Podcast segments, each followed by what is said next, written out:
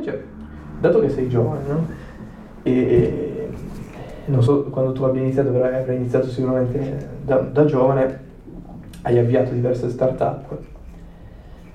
Cosa ne pensi del mercato in Italia oggi, nel 2020, se dovessi fare una panoramica generale mh, dell'andamento dei, dei flussi o una tua panoramica, che cosa sottolineeresti come la Mercato economico, Sì, sì, sì, sì, sì, nel mercato sì, economico, del lavoro, crisi.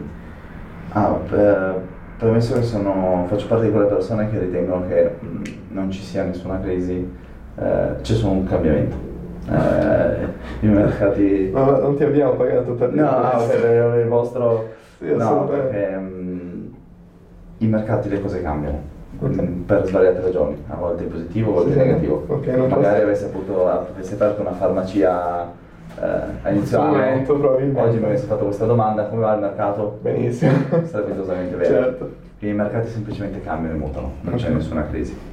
Eh, in questo momento in Italia è mm, un momento difficile perché ci manca, viviamo in, un, ehm, in un'era di globalizzazione. Quindi il mio stesso prodotto, il mio stesso servizio, se prima potevo offrirlo forse quello nella mia stessa città, Certo. oggi lo può offrire una persona dalla Cina, da- dagli Stati Uniti. del Poi nel mio campo quello tecnologico da ovunque. Certo. Ma in realtà quasi tutto ormai è, è offrire Amazon nella prova. Eh sì, infatti. Eh, questo, l'altro mi tocchi proprio su un punto sensibile, arrivo ieri da, da- da un incontro del merito, Ah, Eh, certo. l'Italia ci, eh, ci ostacola particolarmente.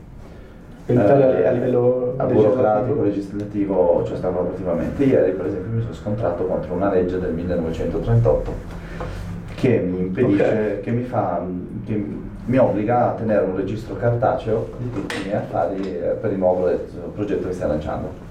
Quindi ogni vendita che faccio, eh, sì, è un eh, libro di, mm, eh, adesso mi viene in mente il termine, ehm, Non sono i libri sociali. no, perché praticamente passeremo come agenzie di disbrigo pratiche per... eh, Ah, ok, allora ci sono delle cose sp- Esatto.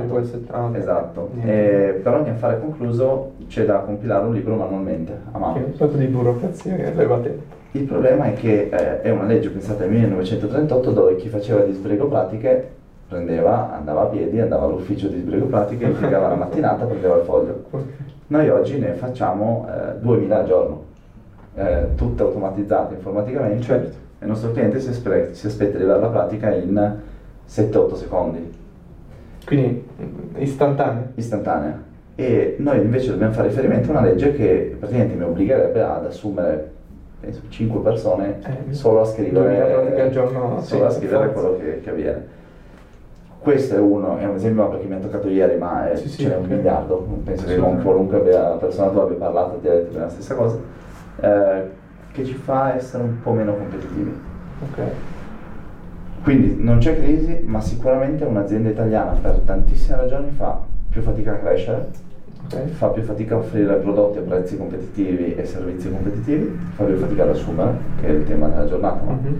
fa molta più fatica ad assumere e, e questi tre fattori insieme fanno sì che il mercato Sì. sia un po' più difficile. Il difficile non vuol dire impossibile, No, no, infatti, no, infatti. è un po' più No. difficile.